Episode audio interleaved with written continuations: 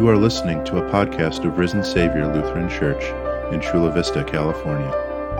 Growing in faith, living in hope, serving in love, all to the glory of God.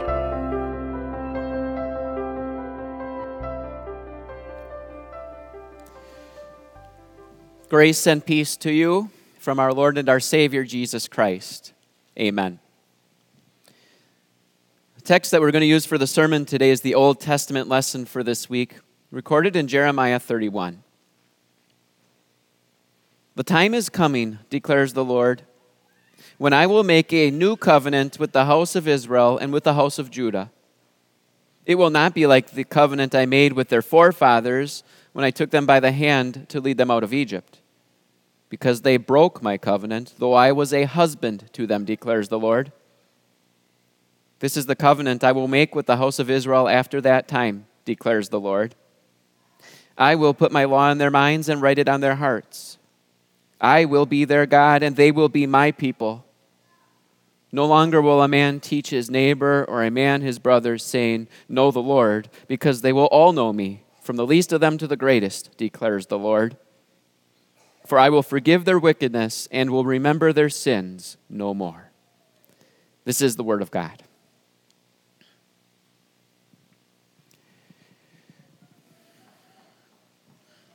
Ever been betrayed by a so called friend? Forgiveness isn't easy, is it? Ever been mistreated? Forgiveness isn't easy, is it? Ever have someone say to you, I will, I promise, but then didn't? Forgiveness isn't easy, is it? Ever have someone speak a lie to you or a lie about you? Forgiveness isn't easy, is it? Ever been in an abusive relationship? Forgiveness isn't easy, is it? Ever have a loved one killed in a car accident due to a reckless or drunk driver? Forgiveness isn't easy, is it? Have you ever given someone your total trust and yet they broke it one time, two times, how many times? Forgiveness isn't easy, is it? It's another difficult lesson of Lent and life. Forgiveness isn't easy, which makes today's lesson that much more amazing. The Lord says of Israel in our text today, They broke my covenant, though I was a husband to them. The Lord was the faithful husband, Israel was the unfaithful wife. Let me just take you on a very short tour through the book of Jeremiah to lay out the evidence for you. The Lord said to Jeremiah, Have you seen what faithless Israel has done? She has gone up on every hill, high hill and under every spreading tree and has committed adultery there. I thought that after all she had done, she would return to me, but she did not. Israel was guilty of spiritual adultery. They have defiled my land with lifeless forms of their vile images and have filled my inheritance with their detestable idols. My people have exchanged me for worthless idols. They were also guilty of idolatry. They exchanged the true God for false gods. I suppose the worst thing of it all is what the spiritual leaders, the priests and prophets were doing. They were misleading the people. A horrible and shocking thing has happened in the land. The prophets prophesy lies. The priests rule by their own authority. And my people love it this way. But through it all, the Lord pled with them Return, faithless people, declares the Lord, for I am your husband. The Lord was the faithful husband, Israel was the unfaithful wife. Could you forgive them? Be careful how you answer that question because really I was asking a question about you and me. Everything I described about Israel is you. Everything I described about Israel is me. Just a couple weeks ago, we reviewed the Ten Commandments, and we learned that each one of us here carries the title of adulterer, idolater, coveter, murderer, you name it. It always hurts me to bring that to your attention, as it also hurt me as it was brought to my attention again this week. We are the unfaithful wife. When the Lord has been so incredibly faithful to us as our husband. You think about the marriages here, there's always going to be fault on both sides because let's face it, no one here is perfect. But that's not true in this marriage that the Lord has with us. There's only one at fault. He's not at fault. He's been the faithful husband. We're the ones that have been the unfaithful wife. The Lord has said to us, I am your husband. And so often our response to Him is, No. The world in which we live and which has so much to offer us is, is my husband. The Lord has said to us, I am your husband. And so often our response has been, No, the love just isn't there anymore. I'm leaving. And so the question changes. It changes from, Would you forgive them, Israel, to, Would you forgive people like yourself? Could I forgive someone like myself? It sounds strange in a way, the question, but it's the question of the day. Could you forgive you? Could I forgive me?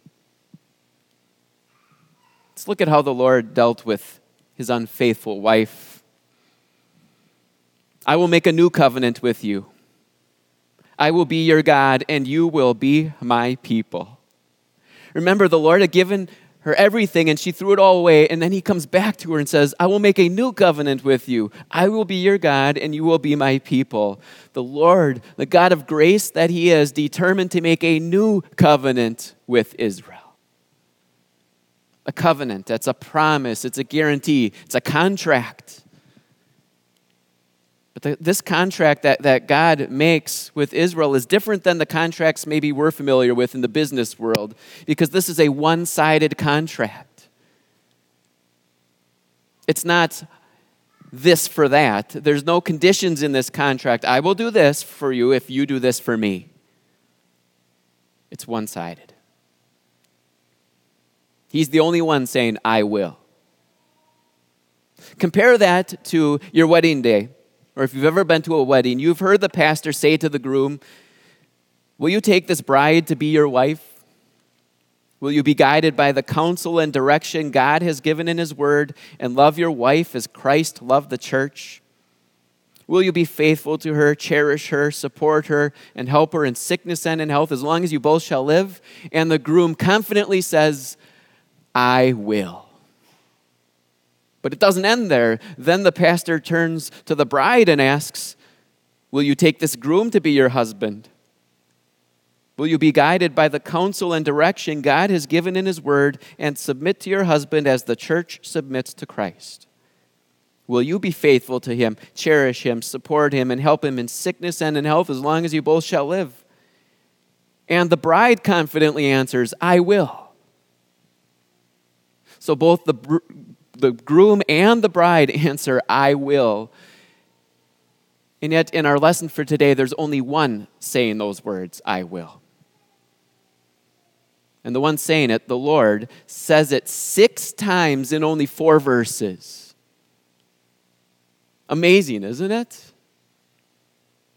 He, he makes this covenant with Israel. He, he holds himself responsible and accountable to his own promises to assure her, Israel, of his love and forgiveness. And by the way, it wasn't just a, a covenant or a contract with Israel, but with us too. He holds himself accountable, responsible to a promise he made in order to assure us of his love and forgiveness forgiveness. It's the only way this could work. It's the only way there could be this new covenant if it was based upon forgiveness. And it is. Forgiveness is the basis of the covenant, the promise, the contract he, he gives to us. And it is my sincere prayer that the Lord would use these words, these familiar words, that they would dig deep into the very depths of our hearts today, these familiar words. I will forgive their wickedness and will remember their sins no more. I mean, wow, is God good or what? We've already established the fact that forgiveness isn't easy, and yet He clearly forgives us. He means it when He says, I will. Amazing. And I haven't even talked about what God uses to sign this contract with us. Maybe you've noticed on television when you watch the president sign a law, there's a whole container of pens. And each time he signs his name, he sets the pen to the side and takes another pen, signs his name, and so many pens. But each time he uses a pen, then he gives it away as a gift or it's, it's placed in a museum. That pen is something very special. It was used to sign a contract, to sign a law. Of course, God used something much more special than a pen blood. Not the, the blood of bulls and goats, he used the blood of his very own son, Jesus. Hebrews chapter 9 in the New Testament really gives us some of the details about this. I'm going to read a portion of it I'm going to try to slow down a little bit as I read it because it's just loaded with information. Maybe that's one reference you can keep in mind this week as you go home and turn to Hebrews chapter 9 and reread it again. But here's just a couple of those verses. The blood of Christ, who through the eternal Spirit offered himself unblemished to God, cleanses our consciences from acts that lead to death for this reason, Christ is the mediator of a new covenant, that those who are called may receive the promised eternal inheritance, now that he has died as a ransom to set them free from the sins committed under the first covenant. Without the shedding of blood, there is no forgiveness. So finally, a contract that was honored and it was honored because it was a one sided contract from a gracious God. Our sins have been forgiven. The blood of Christ proves it. And if it's even possible, the news gets even better today. I will forgive their wickedness and will remember their sins no more. Forgive and forget? I mean, forgiveness is a tough part, but, but forgetting, impossible. Right? No. At least not for God. Listen to this reference also in Jeremiah chapter 50. The time will come, declares the Lord, when search will be made for Israel's guilt, but there will be none. Search will be made for the sins of Judah, but none will be found. That is how comprehensive and complete God's forgiveness is. It is so comprehensive, so complete, that they are wiped from his memory, which is amazing. Because let me share with you something that sometimes happens to me even after I, I received the Lord's body and blood in, the Lord's Supper for the forgiveness of my sins. I don't know if this happens for you, but sometimes it happens to me. Even by the time I walk from there and to my chair, and sometimes later in the day, I'll still be thinking to myself, why did I do that? How could I have done that? What did I do? Even though I had received the Lord's Supper, been assured of my forgiveness, I'm still walking around with that guilt of my past sins. Do you know what the Lord's response is to that? What sins are you talking about, Paul? Well, you know, Lord, the times I spoke harshly to my wife. I'm, I'm having a hard time remembering that, Paul. What are you talking about? You know those times I lost my cool with my kids and disciplined them more out of anger than out of love. And he, he says to me, What are you talking about? I am the all knowing Lord God, and that never happened, Paul. Yes, it did, Lord. It happened a couple of times last week. No, it didn't. Yes, it did. No, it didn't. No, it didn't. For every single sin in my life that I can even remember, that's the Lord's response to it. What sin? The same is true for every one of you, too. That is how complete and comprehensive His forgiveness is. Remembers our sins no more. There's also a neat reference in Micah chapter 7. Who is a God like you, who pardons sin and forgives the transgression? You do not stay angry forever, but delight to show mercy. You will again have compassion on us. You will tread our sins underfoot and hurl our iniquities into the depths of the sea. Forgive and forget? Impossible, right? Not for God. That's the new covenant, the one sided covenant, the one sided promise, but most certainly it has an effect on our lives. The old covenant, the one given to the Lord, to, to Moses on Mount Sinai, is one that led people to say, I must, I better, or else. This new covenant, the one where the Lord says to us, I will, I will, I will, is so different. It actually starts leading us to say, you know what? I will. This new covenant, sealed by the blood of Jesus Christ, based upon the forgiveness of sins, is what the Holy Spirit uses to instill in us a spirit that doesn't say, I have to or I must. This new covenant, signed by the blood of Jesus, based upon the free and full forgiveness of our sins, is what the Holy Spirit uses to instill in us a spirit that says, you know what? I will. I get to. Picture a high school classroom filled with students, and the professor asks a question. There's no response. So the professor asks the question again, and one of the students, rolling his eyes, reluctantly raises his hand. I better answer the question or else. Now picture a classroom of first graders, and the teacher asks for a volunteer. And you can just see the eyes brighten up, and all the students, and they're at the edge of their seats raising their hands. I will, I will, I will, I can.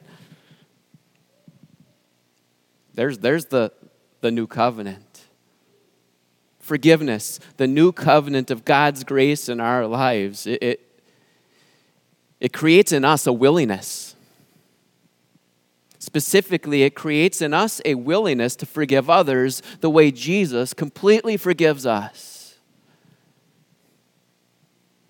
Will it be easy?